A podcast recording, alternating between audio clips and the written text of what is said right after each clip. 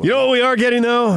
Yes. Frank Dolce, Utah insider for the Zone Sports Network. You hear him on multiple shows throughout the course of the week. It was our idea. We take full credit for all of your appearances, Frank. Good morning. Yes. Yeah, I give you full credit as well. Uh, are you including Jake in that credit? I think it was somehow Jake's brainchild. So I'm going to throw Jake in there as well. All right, fine. Throw Jake in there. Yeah. Yep. Way to go, Jake. Pac 12 football is finally here. Thank goodness we are all ready for games. The number one question you want answered on Saturday is I think there's two questions that I, I want answered. Um, the, the first one is, you know, the, the obvious, who, who's going to be taking the snaps. And, I, you know, I, I, I thought it was surprising that Coach Whittingham mentioned that they, they have their starting guy, even though they're still battling in camp but that just seems out of character for him. So if Coach Whittingham knows who the starting guy is, then everybody on the team knows who the starting guy is, even if they haven't named the starting guy. So I'm interested to see how that unfolds, and I'm still. Man, you crossed the line, and Kyle just end the conversation right there. He just didn't like the direction of that. He's all powerful, PK. Yeah, all that was powerful. very impressive. He was starting to leak it out. Yeah, right. It's going to be it's going to be yeah, uh, and boom, Kyle. Whew. That's why I'm staying on this side, man. I'm not going to say it for sure, for sure. I've hinted if you've been paying attention, but I'm not going to say it till Friday because at that point, Arizona, what are you going to do? It's it's too late. And as if it makes a big deal, we certainly know who Arizona's quarterback's going to be, and so I think that that's. I think Kyle gets a little paranoid on that, but what the heck? Coaches, what are you going to do? They're paranoid Yeah. at uh, Boise State too. They got two. They got two good quarterbacks who performed well, and they don't want to let BYU know. It's Well, all Harsin is saying is Bachmeier, we don't know his availability, but he's not out for the season. okay. That's classic. Not out for the season. That's that's right in line with Kyle. All right, you back with us there, uh, Frank? Yes, I'm sorry. I'm not sure exactly what happened, but Kyle did it. I do. Kyle did it. Yeah. He didn't like I where you were going. That's that's where where it where it was headed, and I don't know. I'm driving, um, but I so I don't know what's happening with the maybe the election day. There's something funny happening with you know Wi-Fi, internet, sort of stuff. So we'll see. We'll try and get through this. So rather than things that you are maybe concerned about, how about things that you feel like, all right, the Utes can do this because this is what they do. So in my mind, I've got good defensive line play because they, even though it's amazing when you think about it, even though they sent three guys, all three seniors got drafted and are on NFL rosters out of the defensive line. I still feel like that could be a strong point, which just is amazing uh, to the speaks to the consistency and the development of Utah's program, and and then they lose their career leading rusher in Zach Moss, and we don't know he was really good, but they always seem to have thousand yard rushers. So I'm sure about the defensive line being good, and I still think that they'll be able to run the ball. Anything that you feel extremely confident about because we've watched it for so many years? Well, yeah, the, the, the defensive side. I mean, replacing all of the talent and productivity. So that's a question. Uh, but because, like you said, because we've seen it for so long, I don't have a huge concern about Utah reloading on the defensive side, especially up front. And, and I think they're going to be they're, they're going to have to be really good up front, especially early in the season as you know linebackers. Even though I, I really like Lloyd back there, linebackers, defensive backfield kind of get settled in, and maybe especially in the defensive backfield. So I don't have huge concerns about the defensive side. I think they'll be able to stand their own. Um, maybe not the same productivity as a year ago, but but they could approach that at some point in the season. On the offensive side, I really like the I, I like the offensive line, and I really like the talent in the running back group. Um, and then I think you add in a guy that I think could have, you know, kind of this Gronkowski type of effect on the offense in Brant Kuithe. I think he's that talented. He does everything really well. Um, he's a, he's a nightmare to match up on the defensive side, and so I mean I, I really like the, the some of the tools on the offensive side. I guess I have a little question about the outside receivers. Um, Britton Covey sounds like he's back full speed, and as productive as Tyler Huntley was a year ago, I think I think the Utes can get at you know at least that same productivity out of the quarterback position. I'm placing a lot of that on the shoulders of of Coach Ludwig, and so yeah, I mean there's question marks about this football team, um, and they do have to replace a lot of talent, but I, I'm also optimistic about the team. Frank Dolce, former Ute quarterback, joining us here on 97.5 at 1280 The Zone. You know, the interesting thing about uh, Covey is that they got a really good tight end coming back in Kuithe. And I think uh, Fotheringham has done some good things for him. Now they got a transfer from the University of San Diego, and I'm trying to read between the lines on Kyle's media availabilities. And it, Kyle's making him sound like he's the best tight end. And it's like, but if you're using tight ends, you don't usually have a slot receiver. I suppose you could go with two wide receivers and Covey in the slot and a tight end, although you only have one tight end, right? You can have a running back. So what what is this offense going to look like as far as receivers are going to go? How is this going to work? Well, I you know, I, I think it would be interesting to you know the the the, the Golden State Warriors went small ball in, in basketball, and I wonder if you could do something like that. A little, it's the same but different, you know, for Utah football, and just throw three tight ends out on the field and Britton Covey as your uh.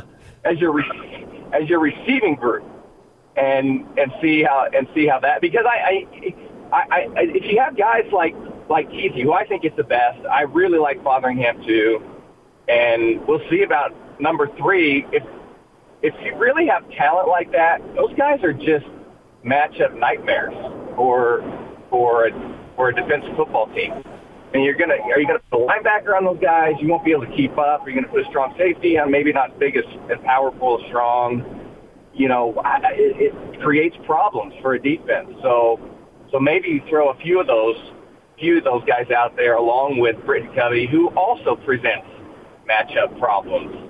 Uh, it's just trying to, and, and this is where I say I put a lot on the shoulders of Coach Ludwig. It's trying to maximize the talent that you have available. And if the talent you have available is in, is distinctly in the, in the tight end group, then don't you have to figure out a way to get those guys on the field, even if they're on the field at the same time? I mean, it just doesn't make any sense to leave your most, if it's true, your most talented people on the sideline. I'm Samson Nacua, and I do not approve of this formation.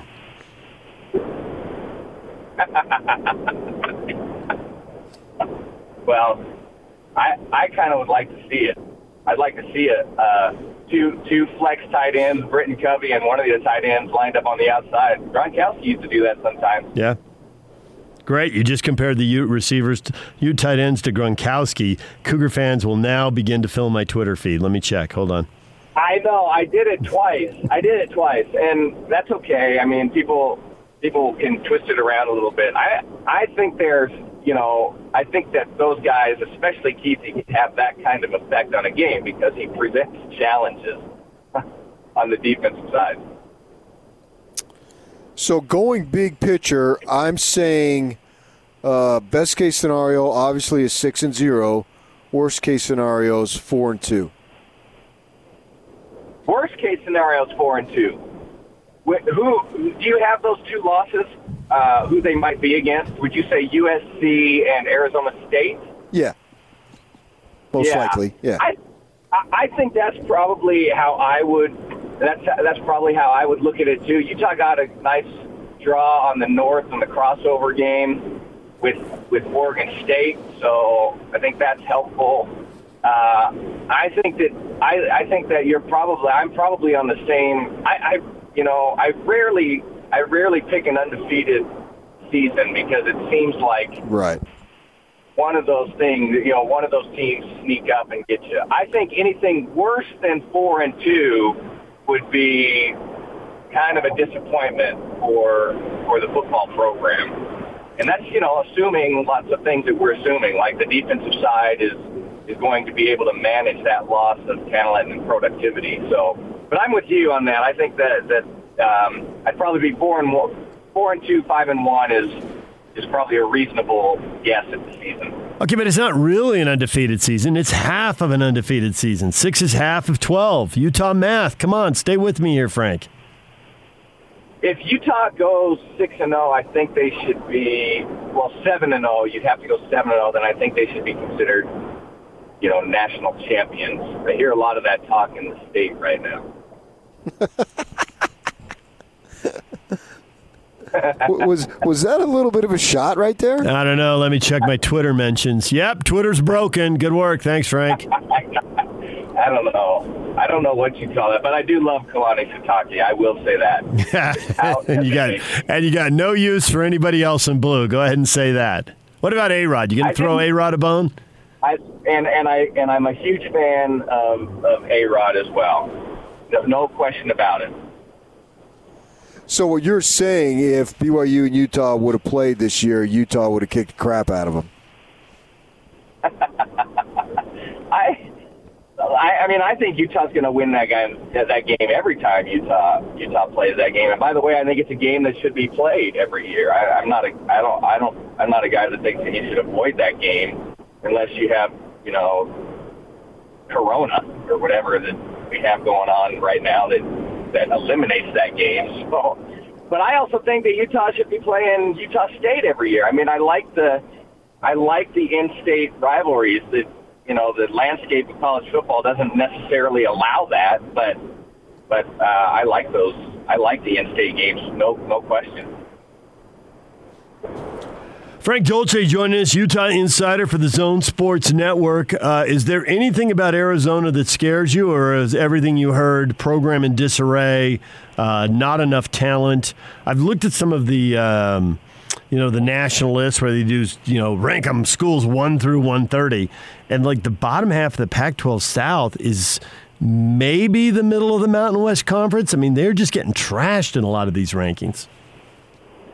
Yeah, I mean, I, anything can happen. So I, I, you know, that that is a slight slight concern, I guess. But I really was a big fan of Kevin Sumlin. I thought that that he was going to when when they made that hire, and and Arizona State made their hire. I thought that one school got it right, and one school was going to have a coach for about half the season, and that turned out to be the opposite of what I thought and and so I I I'm still I don't know. I still have this little hope that Sumlin can get it figured out and get that program back on track because when you know it's just it's good for college football. It's good for the Pac-12 when when you have you know this better competition throughout the throughout the league. So but I just am kind of scratching my head about um, about where that program has gone under the direction of someone who I thought was going to be really good and, and take Arizona to be, you know, kind of a uh, uh, some, someone to compete against week in and week out. A guy that a guy that would take his program into the conversation of, of conference championship every year. Yeah, yeah. Bite your tongue there, Frank. Come on, man. I am. Yeah. Well, you got it. You got it right. I mean, your guy got it right. and did you? I mean, how much faith did you have in Herm Edwards when he didn't know what a Sun Devil was, or he didn't know that the Sun Devil was your mascot? For heaven's sake! I mean, his first two press conferences were like disasters. Well, actually, I felt a level of encouragement once he hired Antonio Pierce. And as you know, with the California roots there in the LA area, uh, Pierce, yeah. who played in the NFL, actually played at Arizona, but was the coach at Long Beach Poly, and and and I, you know, it's been 25 years since I worked down there, but I've been to Long Beach Poly. It was a power then; it's a power now. So my point is, once he hired Pierce, the idea is all right, Herm is going to get it. It's about recruiting, man. And that's one thing Kyle has just drilled into our heads over and over again. It's about recruiting. It's, coaching is nice and you got to have it, but it's about recruiting.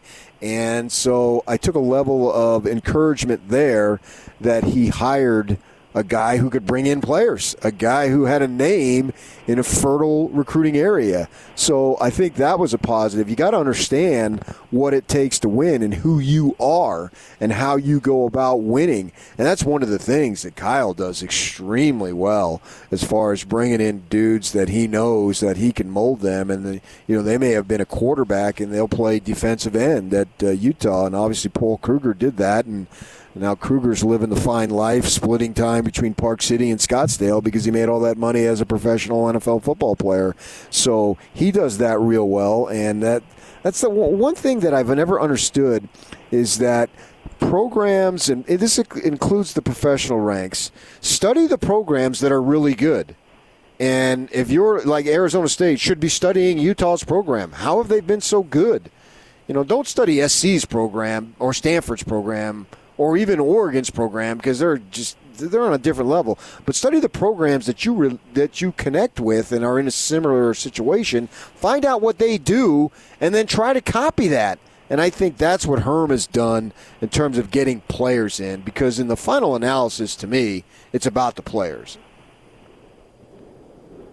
Well, I think you, you made a couple points there that I, I, I'd like to comment on. One is uh, the recruiting there's no there's no question about the way Coach Whittingham has approached that, and the ability to go out and get talent and and and find you know three star guys that really play like four or five star guys, guys that were dismissed by other programs.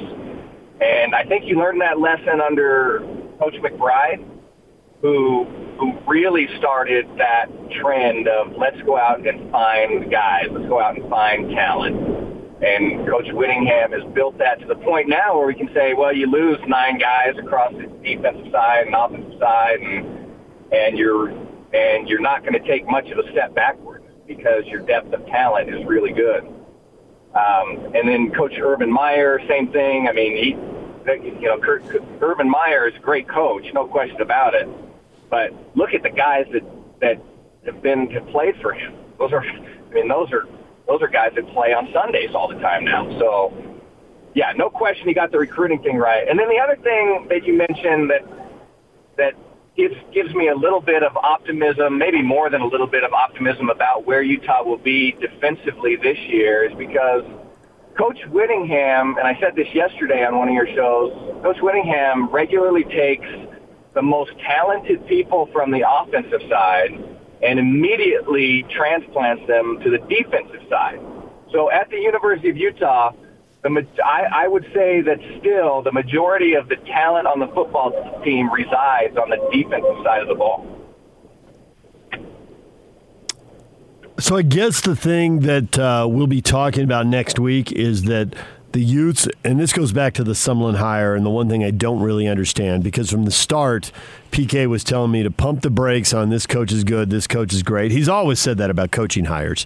Um, but the one thing I thought Sumlin would do is coming from Texas. I thought there's there's so many athletes in Texas that he would get his fair share of guys, and the defense under Rich Rod was terrible would at least be mediocre, and they would at least be winning six or seven games a year. But when they went out last year and gave up 30 points, seven games in a row, and lost six of them, and then you watch the Utes in the middle of that run, or actually it was near the end of that run, and the Utes playing, and it's like that defense athletically isn't very good. I mean, it's just not. Not only do they not tackle when they get there, they don't. They don't really get there that often. It, it, was it was it was shocking how easy it was for the Utes to move the ball. It's not that they scored 60; they didn't need to, they didn't want to, you know, play backups and all that stuff, whatever. Uh, but it, it, was just so easy, and I still can't believe that Arizona athletically isn't a little better on defense. I'm expecting the Utah offense to have a pretty good day, but I just don't know that it's going to answer that many questions because we're going to be thinking, well, did Arizona upgrade the defense we're just not seeing it yet, or is it more what we saw the end of last year? Year where everybody's scoring 30 or 40 points on them, and a couple people score 50 on them because they're just they're terrible. Yeah, I don't know that we'll, we'll know much after the first game. Maybe you know, maybe it's going to take a few weeks. It feels like that all the time, and you know, that it's just going to take a few weeks into the season to understand that the complexion of the of the football team and the makeup of the football team. That goes for everybody. So, but I, but I, I you know, uh, for, for the Arizona side, I, I, I don't know that there's a lot of optimism about um, one the way that the, the program is being led right now under Coach Sumlin, and then you can you know look back across what you said about you know the talent that he had available in Texas and not utilizing that talent, or not simply not getting that talent. Yeah. That's a that's a big thing. Um, and then and then yeah, c- currently the talent that he has on on the on the team and and his um, you know Co- Coach Whittingham is relentless in, in going out and finding, and that's how he's built his staff. I mean, those guys are relentless about going out and finding talent. And I don't know that that same culture exists right now under Sumlin at Arizona, and that makes it super difficult. And by the way, just a shout out for to Rich Rod. I I was a big fan of Rich Rod. I know that he struggled a little bit um, at Arizona, but it seemed like he was kind of a guy that could have lasted there a while if the, if the fans didn't go, go so crazy. And he was good for at least one epic meltdown on the sideline during, during season, which I thought was fantastic. Frank, we appreciate the time. Thanks for checking in. We will talk to you again next week. You guys, you know, you're my favorite show. I always tell you that. Um, and and I have you know we have the South Bay ties, so I feel a real affinity for for at least half of you guys. And if you want to do this, you know, a couple times a week, let me let me check my schedule. I might be able to make it happen. Just the fact you said a couple guys, Jake feels, you know, he's starting to he's starting to feel like you know a, he was part of the team early in the interview, and now you just dismiss him. You're trying to take a shot at me, but you just I mean, basically, I thought I was watching a Saints game there. I thought that was the Saints and the Bears. There's a whap, whap. Jake knows. All right. Jake Thank, knows what's up. Thanks, Frank. Thank you, guys. Talk to you soon.